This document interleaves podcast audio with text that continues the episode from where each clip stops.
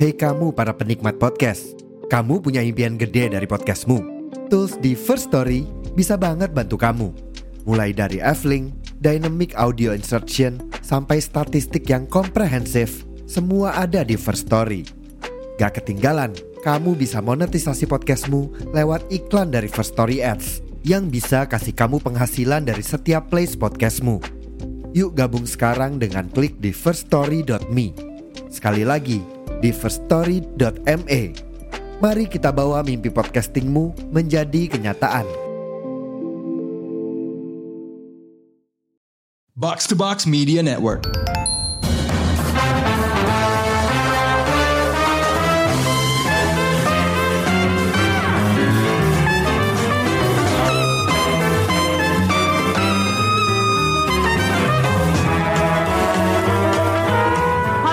Showbox, kita balik lagi ke Moving Review Part dua. Silakan dengerin Moving Review Part satu, di mana kita udah membahas macam-macam tentang Moving, dari perbandingan Moving sama judul-judul Korea lainnya sampai ke kisah antar generasi di mana orang tuanya itu uh, sekuat anak-anaknya dan menurunkan kekuatan yang sama persis ke anak-anak mereka. Uh, masih nyambung ke bahasan kita tadi sebelum break, gue di sini pengen nanya tentang hadirnya beberapa karakter uh, sampingan yang ah, kalau menurut gue sayangnya kurang digali ya. Tadi si Rengga udah menyebut satu nama di awal, uh, Cha Tae-hyun, yang gue pikir perannya bakal lebih gede, tapi ternyata enggak gitu. Dan ada beberapa karakter lain yang gue pikir mereka bakal dapat porsi lebih besar, tapi ternyata enggak. Salah satunya adalah guru sekolah yang ambisius, Jun Suk-ho, yang sepertinya dia adalah orang yang menyebabkan kecelakaan jatuhnya tiang di tempat olahraga sampai akhir rahasia mereka semua kebongkar. Itu kok gue merasa dia sambil lewat doang ya perannya gitu. Ada gak sih menurut lo orang-orang yang harusnya mendapat sorotan lebih besar, atau lo penasaran sama ceritanya belum tergali dengan baik dan lo pengen lihat lebih banyak lagi gitu? Kalau menurut gue sih sebenarnya udah tergali dengan baik ya. Kalau ngomongin ceritanya si uh, Gye-do-nya Cha Tae-hyun, hmm? kayaknya emang ya memang Cha Tae-hyunnya kayak nama case yang terlalu besar untuk karakter sampingan gitu ya. Cuman secara cerita emang karakternya kan dia tidak pernah menjadi agen kan, dia nggak lulus tesnya gitu kan pas di sekolah, pas dia masih S M A.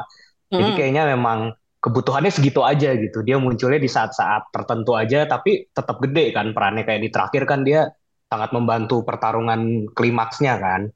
Ya. Uh, uh, jadi menurut gue sih semuanya masih pas porsinya. Cuman mungkin kalau ada yang mau gue lihat lebih banyak, sebenarnya dia juga udah cukup sih.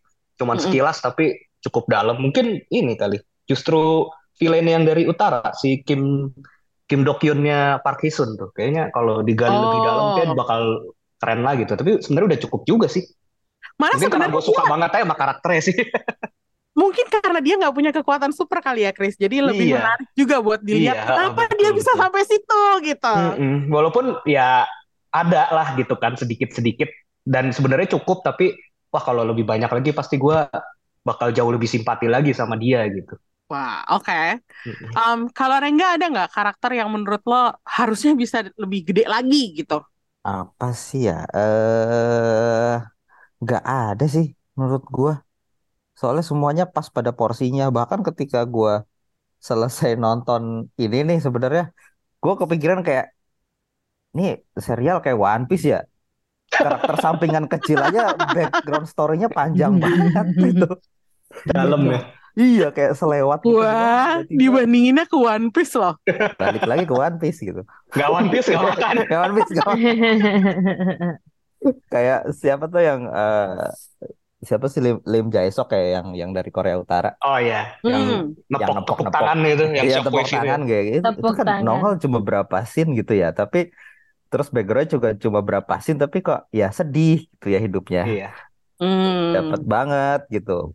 Ya gitu, banyak karakter sampingan yang cuma selintas doang, tapi kok dikasih background story-nya lumayan lumayan dalam gitu. Bahkan yang tim Black Agent yang lain gitu kan. Kayak si siapa tuh? Sung Hwa, eh, Naju ya. Naju, Naju ya. Naju. Ya, itu kan sama yang lain-lain juga kayak cuma sebentar doang nongolnya, tapi kok ya dapet gitu. Gimana si siapa sih Bong Bong Piong ya? Mm. Hubungannya sama si anaknya siapa si... tadi si Gye-do. Gye-do. Ya, itu kan kayak cuma selintas doang sebenarnya, kayak mm. cuma di antara scene-scene yang penting gitu. Tapi kok bisa dapat gitu loh. Jadi mm. menurut gue porsinya pasti nggak perlu ada yang dieksplor lebih lanjut. Tapi uh, ya gitu, penting jatuhnya. Mm. Kita dapat okay. esensi esensi karakternya itu aja udah dapat gitu menurut gue. Ini artinya si Kang Pul, si penulisnya ini sayang sama karakternya sih. Betul. Oh iya. Menjadi bukti bahwa emang kalau yang nulis adalah nulis naskahnya adalah penulis materi aslinya, ya intinya yeah. lebih lebih ini aja kali ya, lebih lebih mengenal semua, karakternya sih. Iya, terasa lebih pas gitu semuanya. Hmm. Hmm. Tapi gue punya komplain bahwa ini udah mereka udah punya Jo In-sung sebagai Kim Duk-Sik, tapi porsinya ternyata kok nggak segede itu ya. Gue pikir tadinya dia bakal perannya lebih besar loh. Maksudnya lebih banyak gitu ya. Ya, apakah harusnya cerita dia lebih diperdalam? Kita kan sampai akhir nggak uh, tahu asal asal muasal dia, dan mm-hmm. pada saat anak dan istrinya sedang berjuang dia malah disekap gitu, kayak nggak mm-hmm. ngapa-ngapain gitu. Uh, Ulil pasti kecewa sih. Semua penggemar Jo In-sung kecewa dengan ini kayaknya. Iya gitu. Kayak oke, okay, terlepas dari gosip bahwa dia dibayar per scene ya, jadi bayarannya mahal banget gitu. Tapi apakah lo merasa bahwa karakter kayak Kim Doo-Sik itu harusnya lebih ditonjolin lagi gitu? Kali ini gue juga mau bilang kalau Kim Doo-Sik itu udah pas. Karena oh. Kim Doo-Sik itu karakternya emang dibangun, emang dibikin dengan misteri di sekelilingnya gitu loh. Dan itu yang bikin oh. dia jadi makin keren. Dan itu yang bikin cerita ini jadi apa ya, akhirnya jadi berge- mengalir gitu, jadi ke anak-anaknya juga lebih smooth, karena emang kayak ada sesuatu yang tak terselesaikan oleh Kim Doo-Sik gitu loh. Jadi akhirnya ketika hmm. ketika ceritanya masih berlanjut ke generasi selanjutnya segala macam itu ya masih make sense gitu. Jadi menurut gue sih ya memang porsinya segitu udah pas sih buat dia. Oke, okay. Padahal hmm. kalau dipikir-pikir kan nama dia harusnya di sini kan diulang-ulang terus ya. Yeah. Uh, bahkan pihak Korea Utara itu bikin program pengembangan manusia super karena karena musik gitu, iya nggak yeah. sih? Uh, Jadi yeah, maksudnya gitu. Apakah harusnya dia lebih frontal lagi perannya, atau ya emang segini aja karena menah- yeah. mempertahankan misterinya gitu? Iya, yeah. Kayak sosok ini aja kan, dia kayak sosok legendaris gitu, the legendary hmm. hero dari selatan segala macem gitu kan, yang ya udah dia dibangun dengan narasi yang semacam mitologi akhirnya kan, itu yang bikin hmm. dia jadi lebih apa ya, lebih lebih kuat lah, lebih dalam gitu. Oke, okay. Kalau Ulil setuju kah? Uh, atau lo lebih kecewa karena nggak bisa lihat Insang lebih banyak gitu? Kalau uh, dari jalan cerita sih gue setuju ya sama Krisna. Kayak udah cukup itu, cerita dia udah kuat banget. Kalau yang melihat dia di frame tentu aku sedih karena cuman sedikit gitu. Kayak kayak apa ya? Uh, kalau dianya too much dan itu diperpanjang lagi nanti ceritanya nggak jadi moving, jadi kayak cerita dia dan keluarganya aja gitu. Ya betul. Uh, jadi stop kayak, ya nggak moving ya. Iya, jadi stop kayak atau atau cuman keluarga Doo-Sik aja gitu, Doo-Sik family gitu. Karena mereka bertiga kan kekuatannya sudah bergabung gitu kan. Jadi sampai akhir memang aku merasakan penasarannya sih, kayak hmm. walaupun kayak udah yakin, udah ada kode-kode yang waktu dia ketangkep itu, kayaknya emang dia nggak dibikin, nggak ada deh. Maksudnya nggak di, nggak uh, dibunuh gitu. Kayaknya emang disembunyikan, tapi buat apa dan gimana dan di mana gitu. Penasarannya kejawab sih sampai akhir. Ya. Kalau gue tadinya mikir dia membelot ke Korea Utara. Wah. Tadinya, tadinya aku sempat mikir gitu sih, Amy. Cuman, iya hmm. kan? Iya, tapi iya. Uh, ke, sama, sama. ke apa namanya kebantu sama si kom, apa kapten militernya itu ya, komandonya, kapten kapten yang tangannya uh, yang telunjuknya ditembak oh, sama dia. Si Kim Doo-gyun. Ya, yes, Kim Doo-gyun. Karena kan di situ dia sempat bilang kayak apa ya, harus menghilangkan dia juga gitu loh. Hmm, oke. Okay. Ya kalau menurut gue sih harusnya barengan aja sih. Kalau Dusik jadi kerja sama sama tentara-tentara Korea Utara gitu, kayak wow, itu bakal jadi heboh yeah. banget sih kalau itu. Kalau gue mikirnya bukan membelot sih, tapi dia nggak membelot ke utara, tapi dia nggak nggak nggak apa ya, kayak pas nyampe sana misinya nggak dijalanin terus kabur aja udah gitu. Ya, intinya adalah dia rogue gitu ya, jadi gondruk yeah. gitu. Yeah, yeah. uh, uh, uh. Oke. Okay. Uh, Oke, okay. Berarti memang porsinya udah pas, jadi nggak perlu nambah-nambah lagi. Yang penting legendanya dia tetap besar ya, terasa mm-hmm. presence-nya tuh tetap kuat gitu. Mm-hmm. Um, gue sebenarnya tertarik sama Dusik seperti salah satu hal yang dibilang sama Rengga tadi, bahwa ternyata gaya terbangnya dia tuh nggak cuma satu gaya terbang gitu, nggak kayak Superman, tapi dia bisa juga kadang-kadang mirip Flash gayanya yeah. gitu. Terus dia juga jago berantem, terus targetnya selalu on target gitu. Sniper. Nah, dia juga punya kekuatan sniper kan, yang bisa mm-hmm. nembak dari atas langit gitu. Itu wow. Kalau ganteng men- banget itu dia kalau pas di langit sambil pegang pistol asli. Um, tapi gue penasaran deh tentang pendapat kalian tentang action di sini. Ini kan cerita keluarga ya, maksudnya. Musiknya ada, ada intinya itu ya sebenarnya. Intinya adalah family kan, family yeah. story. Uh, gimana orang tua ini melindungi anak-anaknya sampai segitunya bawa mereka kabur gitu. Uh, harusnya kan cukup hangat ya, tapi di sini kok ternyata banyak banget ya action yang bloody sampai levelnya gory gitu. Terutama kalau si Jang Joo-won udah udah muncul. Waduh. Oh, itu kayak parah banget sih. Um, hmm. Ada nggak sih action sequence atau adegan yang bikin lo meringis gitu, kayak wah terlalu too much gitu? Lah, semua adegan Jang Joo-won sih itu seru banget sih, keren sih, brutal sih itu. Setiap dia udah ada tanda-tanda mau digebukin orang, oh mampus nih orang-orang. Itu sih action ya, gue tetap action favorit gue sih setiap Jang Joo-won digebukin sih. Dikeroyok lah gitu. Sama pas dia berantem sama Jae-man juga keren tuh, yang di ini kan di slokan itu. Oh itu bagus banget sih. Wah, itu bagus banget. Iya. Mm-hmm. Iya iya, betul. Lalu jadi lo favoritnya uh, action Joo-won ya? Iya. Ya sebenarnya ya jelas yang itu juga sih, Dusik terbang, tapi itu kita serahkan ke favoritnya Rengga aja. Oke deh, berarti Rengga nih sekarang giliran nyebutin action favoritnya. Uh, ya sih, gue ngikut kata Krisna deh. Ya si Dusik terbang itu apa ya, reinvention of flying man sih menurut gue. Oh oke. Okay. Kayak terbangnya tuh sangat apa ya, dinamis banget gitu loh. Bagaimana penggambaran orang terbangnya tuh nggak cuma terbang di langit gitu. Ini terbang di dalam dalam gedung gitu sambil nembak-nembak gitu. Jujur yeah. gue nggak pernah lihat adegan itu di media manapun sih sebenarnya. Makanya buat gue itu wow banget gitu. Tapi mm. kalau si si Joo-won gue juga sebenarnya suka juga itu sih. Ketika Joo-won digebukin gue penasaran, wah nih orang diapain lagi nih gitu. Mm. Apakah bakal ditusuk lagi kah, apa mau diapain kah gitu kan. Gue pengen tahu gitu. Yang dia ditabrak-tabrak mobil tuh buset. Itu goblok banget, ternyata nyari wah. duit. Kampret banget, gue kira kayak lah tabrak aja, ketabrak gimana nih gitu, nyata dilindas lagi lah, nyari duit bangke, nyari ganti rugi, bayar kamar, buat bayar kamar. Iya, nyewa bayar komik. Kontrakan eh nyewa novel ya. Nyewa oyo. Kalau kalau uh, gue yang gue suka adalah Mi-hyun justru, karena dia kan nggak punya kekuatan super yang action gitu ya. Iya, dia cuman indranya lebih tajam aja gitu. Tapi uh, dia uh. bisa bertahan juga tuh sama orang-orang Korea Utara yang terus dia bisa nembak si cleaning lady yang ternyata juga orang Korea Utara gitu. Mm-hmm. Terus dia bisa ngalahin satu orang de- hanya dengan pistol doang gitu. Mm-hmm. Jadi apa ya? Uh, untungnya juga nggak terlalu bloody sih kalau Mian ya.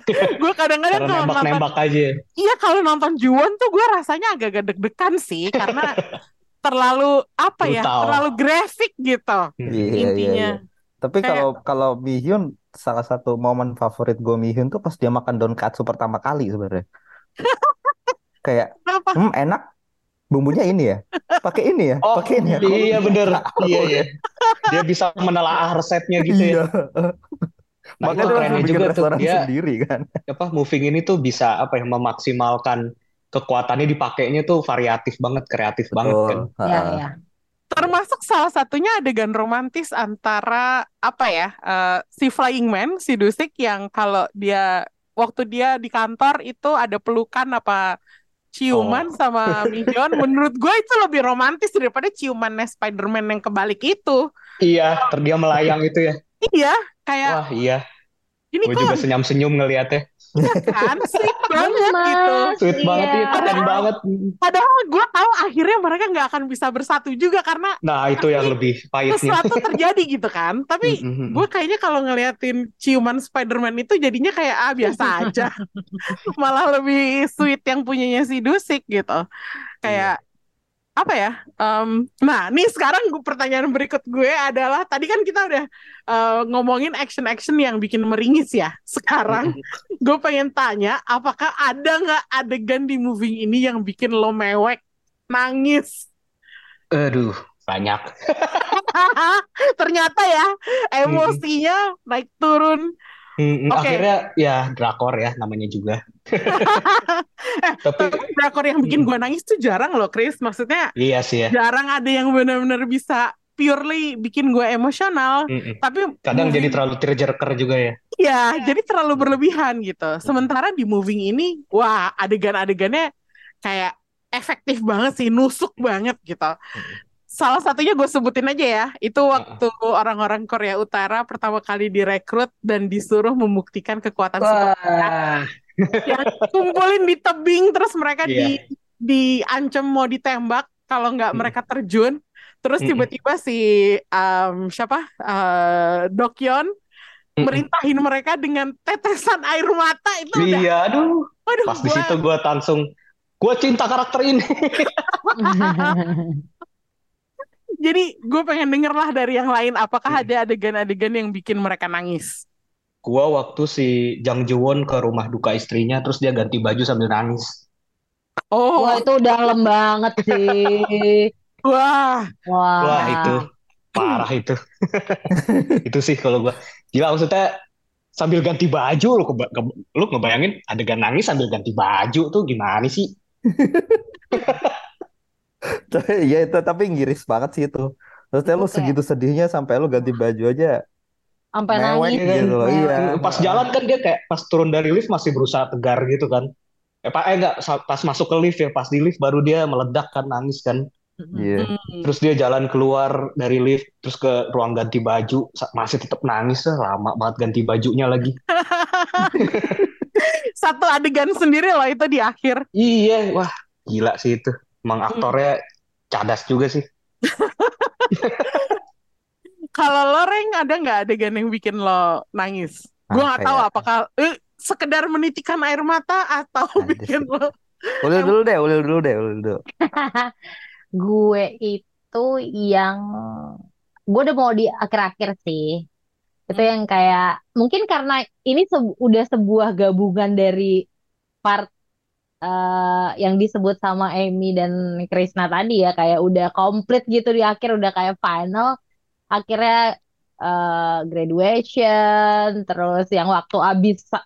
apa gedungnya runtuh si yang cakep yang berondong eh berondong tuh kan si Gang Gong-hoon ya Gang-hoon nah ya sama bapaknya yang ya udah ah, akhirnya ya. Lu duluan deh baliknya, biarin gue sama Mi-hyun eh, eh Mi-hyun yang ngeberesin ini gitu, kayak urusan orang dewasa ya.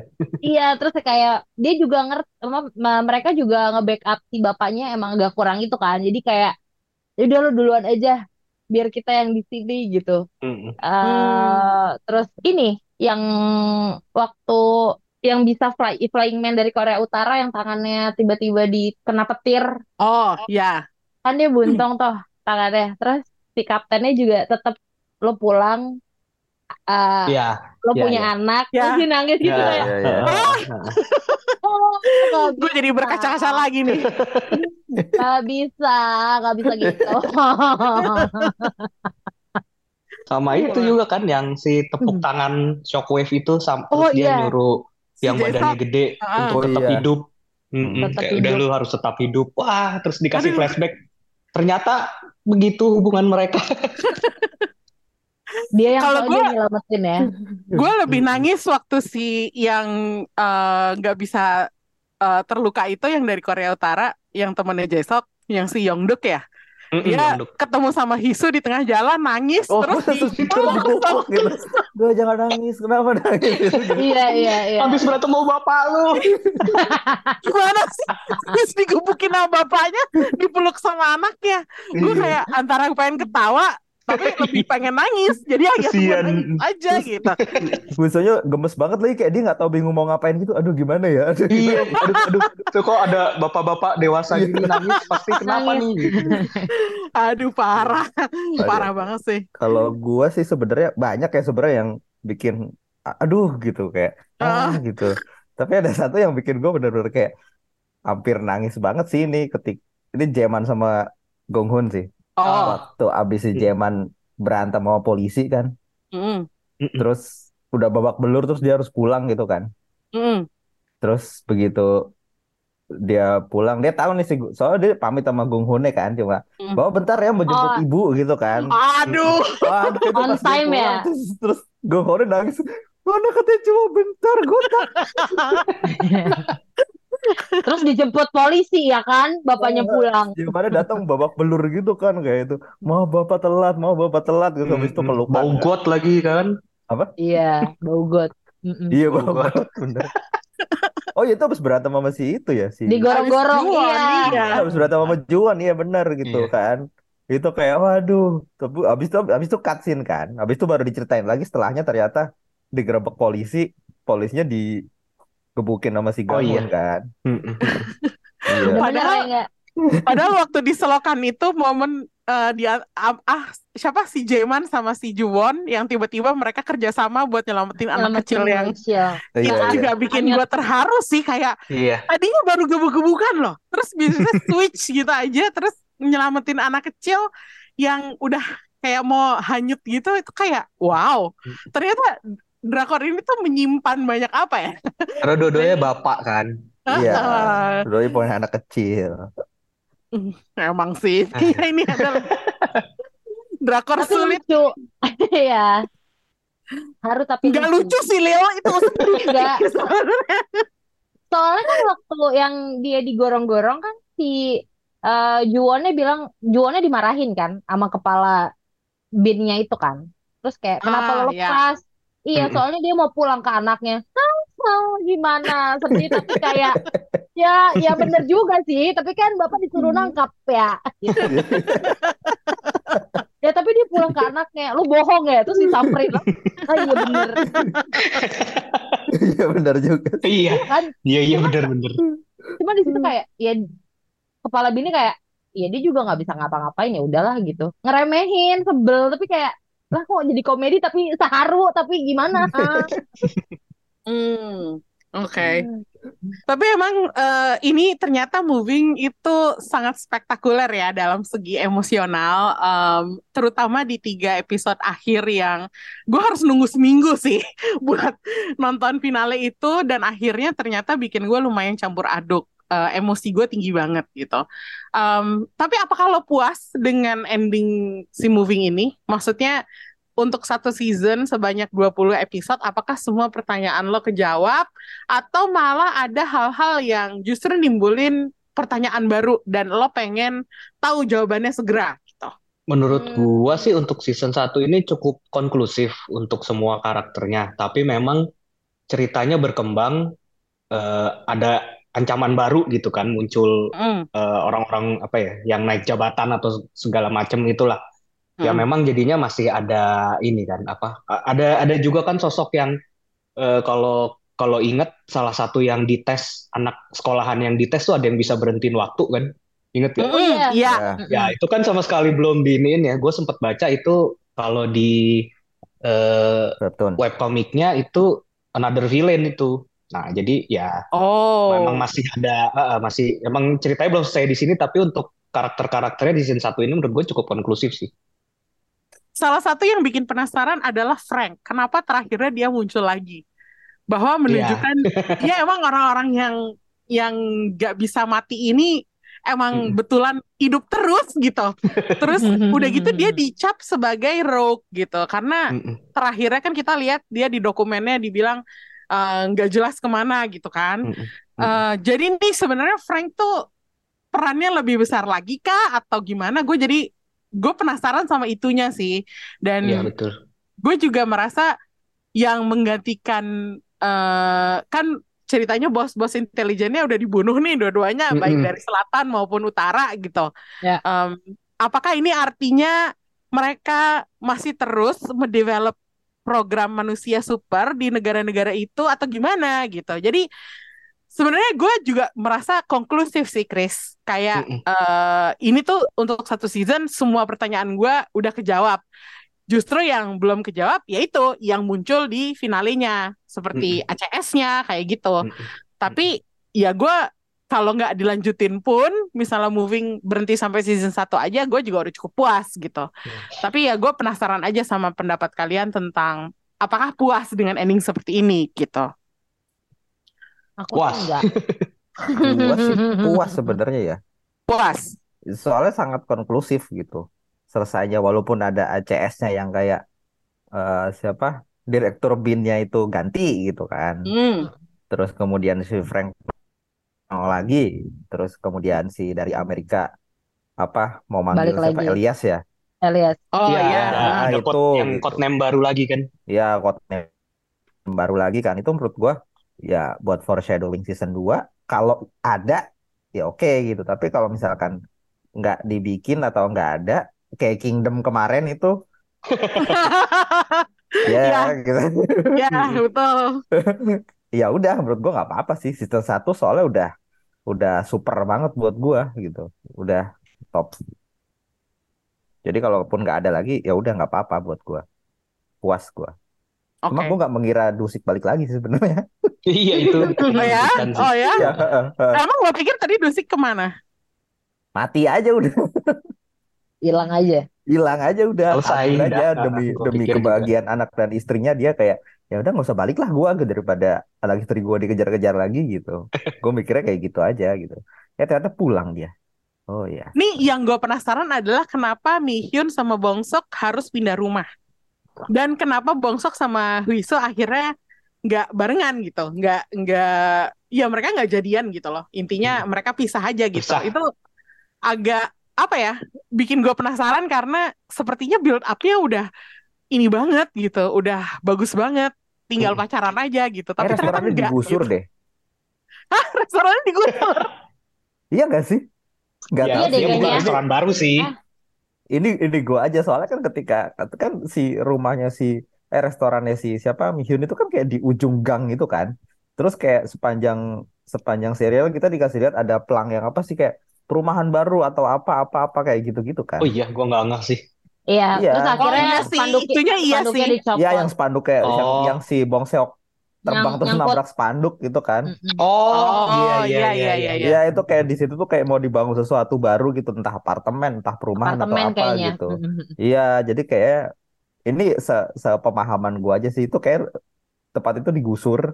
Terus kan dari awal cerita kita dikasih lihat kayak daerah situ daerah situ bermasalah kan. Oh. Ketika si Mi-hyun ngontrak tempat itu gitu. Ah, ya, si ya. orangnya kan. Yang dia ya, bilang ilegal itu ya. Udah ya, bilang bahwa uh, tempat ini emang ada masalahnya lah intinya betul, gitu ya. Betul, uh, uh, kayak gitu. Jadi kayak oh mungkin digusur kali makanya pindah gitu.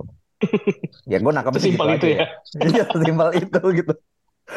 Tapi itu dia maksudnya dibandingin Dusik balik terus buat reunian sama anak istrinya, gue lebih berharap sebenarnya Bong Sok sama Hisu barengan aja terus gitu. Ini kan kesannya kayak mereka tuh udah nggak kontak-kontakan lagi, jadi Hisu hmm. cuman ngelihat si Bong Sok dari T V doang gitu, bahwa oh ternyata dia lagi nyelamatin orang-orang di apartemen gitu intinya. Bong Sok gitu gak datang juga kan di acara kelulusan itu ya? Iya dia nggak yeah. datang juga gitu, kayak absen aja gitu. Kok malah akhirnya Bong Seok sama Hwisunya yang nggak ada masalah apa-apa malah nggak iya jadi nggak jadi barengan gitu. Sebenarnya gue juga berharap itu kayak mereka kumpul gitu si Mi-hyun sama si Joo-won reunian gitu kan, mm. makan bareng gitu kan berempat gitu. Kagak ada gitu. Mereka punya kakao talk, guys. Punya grup.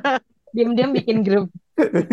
Kayaknya karena mereka tahu si apa organisasinya eh, N I S N I S-nya itu belum ini sih. N I S belum, walaupun udah dibunuh pemimpinnya, tapi ya masih akan tinggal diganti Dari, lagi ya. pemimpinnya, dan ternyata yang lebih ekstrim gitu kan, yang lebih radikal gitu kan, yang barunya. Hmm.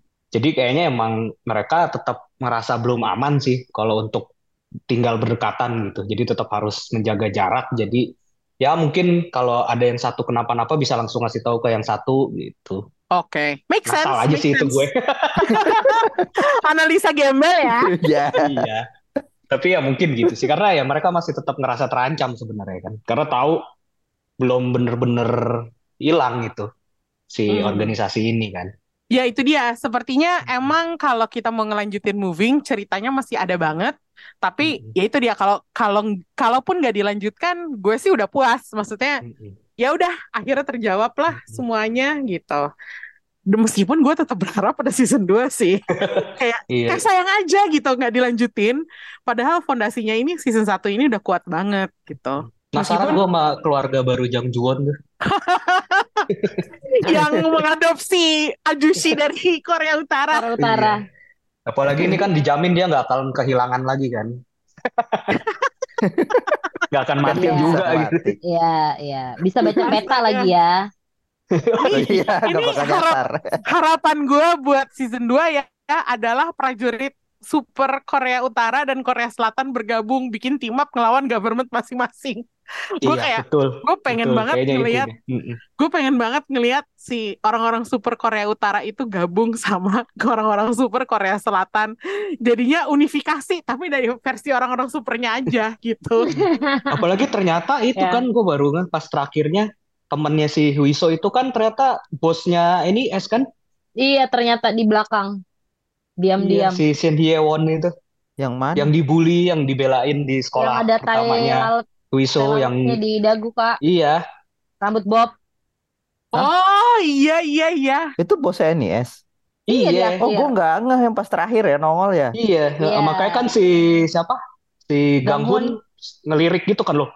Itu kan oh, dia gitu kan teman sekelasnya oh, gitu. Gue nggak nggak pantesan kayak. Itu arti lirikannya si Gang-hoon. Oh, gitu. Iya, ternyata dia nyamar jadi itu. Anak S M A jadi. Iya, betul. Jadi kayaknya kekuatannya oh. forever young gitulah. Wah, menarik menarik. Menarik iya. sekali. Gue nggak makanya soalnya. Ya itu juga kali mungkin kan potensi-potensi ancaman kayak gitunya kan masih ada gitu ya, makanya si Huisu sama eh, Bongsok ya di berpisah dulu lah jauh-jauh gitu. Ah betul. Nih hmm. ini jadi tiba-tiba dengan apa informasi yang baru di sharing sama Krisna, gue tiba-tiba langsung merasa wah ini kayaknya gue jadi kan dapat si, perspektif baru bahwa Wisu uh, sama kepala... Bongsok emang belum boleh gabungan gitu, belum boleh jadian gitu. Pas dia datang kan si Min Yongjunnya kan langsung nunduk-nunduk gitu kan, minta maaf apa gitu karena kerjaan yang nggak beres gitu kan. Hmm. Terus diomelin gitu kan, terus lah ini temennya gitu, temennya si Huiso yang dibully. Hmm. Ya itu itu wow eksplosif sih. Oke deh, sekarang giliran kita kasih rating bintang uh, untuk Moving ini. Kalau dari gue empat setengah bintang. Yang kurang setengahnya adalah itu dia pandangan gue terhadap cara orang tua di Moving membesarkan anak-anak mereka agak-agak kok gue kurang setuju nih gitu. Jadi dari gue empat setengah aja. Gue berani lagi ngasih lima. Wow, oke, okay. lima bintang ya. Nah. Kenapa Chris? Karena cast-nya atau karena action-nya atau semuanya apa? Semuanya komplit. Action-nya oh, komplit, ya? Bagus banget, cast-nya bagus banget, ceritanya mengharukannya juga ada, emosinya komplit gitu. Oke, okay. hmm. sip. Nah, Ulil, sekarang berapa nih? Aku empat koma delapan. Tebel nggak empat koma delapan? Ini karena Dusiknya nggak banyak muncul apa gimana sih, Lil? Enggak, aku tuh penasaran sama ceritanya Sung Hwa sama Kiso tuh kenapa berdua. Siapa? Kenapa dia, si Kiso, Bang Kiso. Kan dia kakinya uh-huh. kakinya sengaja kayak dicederain kan sama si guru honorernya itu kan. Oh, nah itu dia juga kenapa. Oh, iya, iya, iya. Agak-agak... Aku penasaran kenapa? Iya kayak ceritanya nggak di nggak diperjelas gitu ya? Iya. Kalau iya, itu gua... jelas mungkin jadi lima. Itu sebenarnya juga lumayan menarik sebenarnya si Bang Kiso itu. Kurang iya. digarap aja entah kenapa ya. Kenapa dia rip too soon? Iya betul. Iya. Padahal langsung. Aktornya gue suka sih. Si Shin Jae-hwi yang jadi Bang Kiso itu gue lumayan familiar sama tampang dia. Dan tiap kali dia muncul di drakor-drakor sebelumnya itu kayak selalu menarik perhatian gue aja gitu. Tapi dan dia kayaknya mereka... masih... akan punya porsi diceritakan kalau misalnya ada season selanjutnya. Iya. Muka mereka tuh apa dari awal cerita sampai udah mau akhir bahkan sampai dia meninggal tuh tetap misterius. Jadi gue penasaran kenapa dengan mereka tuh ada apa gitu. Hmm. Hmm. Figur okay. honorernya itu ya. Iya. Apakah yeah. dia mata-mata juga atau? Nah, udah nge-hacker Jun Suk-ho itu yang main di Kingdom jadi Bong Pal. Kenapa lo nggak lanjutin cerita dia digali lebih dalam lagi? Itu aja sih komplainan gue. Jadi kayak banyak di sini aktor-aktor gede yang wah cuma segitu doang gitu. Intinya sih gitu. Um, Oke, okay. Rengga berapa nilainya? Lima. Wah tinggi banget. Pertama kali nge-review Korevaganza langsung dapat lima ya. Wow. Ketua, ketua P U M G emang beda ya. Alasannya kenapa Reng dapat lima bintang? Uh, ya ini sih roller coaster banget serialnya. Hmm. Kayak ya bener kata Krisna gitu, kayak lu nonton nonton serial ini semua emosi ada gitu, mulai dari action terus apalagi cerita cinta ya. Cerita cinta iya, anak S M A gitu. Romansnya sweet lu, bapak ibunya juga lu. Betul gitu. Iya iya. Ya. Kayak kayak ini aja dulu, dulu apa ya sih? Apa tuh? R R R gitu kan semuanya ada di situ. Oh iya. Oh betul. Bandingannya sama R R R lagi. Oke. Okay. Kurang macan ya. Ya. Yeah. Adanya ikan tuh, ada ikan di akuarium Kak. Aduh, wah, ini berarti gue paling konservatif nih. Cuman gara-gara gak suka sama cara orang tua ngebesarin anak. Valid tapi valid. Nilainya paling rendah empat koma lima. Oke lah, kita anggap aja dapat lima bintang Moving ini karena dua dari kita. Terus Ulil juga empat koma delapan langsung aja dibuletin jadi lima lah. Gak rela tetap. Sayang aktornya sayang. Oke nih, sekarang udah kasih rating nih. Udah dibahas lengkap tentang drakor serunya. Jadi Rengga, gimana kesan-kesan lo terhadap drakor sekarang? Dan apakah lo berencana nonton drakor lain supaya next time bisa join kita di Korevaganza lagi? uh, belum tahu sih, gue belum menemukan drakor lain yang kayak gini sih. Standarnya tinggi ya saya. Langsung Moving lumayan sih Reng. Abis itu lo bakal kesusahan ini lagi ny- nyari. nyari drakor lain yang seheboh ini sih. Iya, sebenarnya buat gue kenapa gue jarang nonton drakor tuh kayak nemu satu drakor terus tiba-tiba kayak apa ya, tiba-tiba jadi menye-menye gitu kayak ya elah. Oh, lu salah. Pas aja di menye-menyenya gitu. Kan buat gue. Enggak, maksud gue lu mulai masuknya di drakor yang salah dulu. Oh gitu. Ya. First impression-nya seperti itu. Jadi kayak antar dulu deh gitu. Sekarang drakor udah jauh lebih berkembang. Udah dikit justru yang menye-menye itu, udah yang gak high profile lagi itu. Oh ya. Mungkin kita bisa dicoba yang lain. Tolong coba rekomen lah. D P. Mask Girl. Nah, ya betul. Wah itu. Mask Girl gue lagi nonton sih. Nah, ya kan, kecantol bentar lagi kecantol nih. D P juga lo harus nonton sih. Ntar dicoba deh. Kita di Korevaganza ini udah banyak banget ya judul-judul yang kita review. Jadi uh, kita udah lengkap lah ngebahas Korea. Kalau di Showbox. Segitu aja dulu ya Korevaganza dari Showbox kali ini. uh, Jangan lupa nonton Moving di Disney Plus. Bisa binge banget.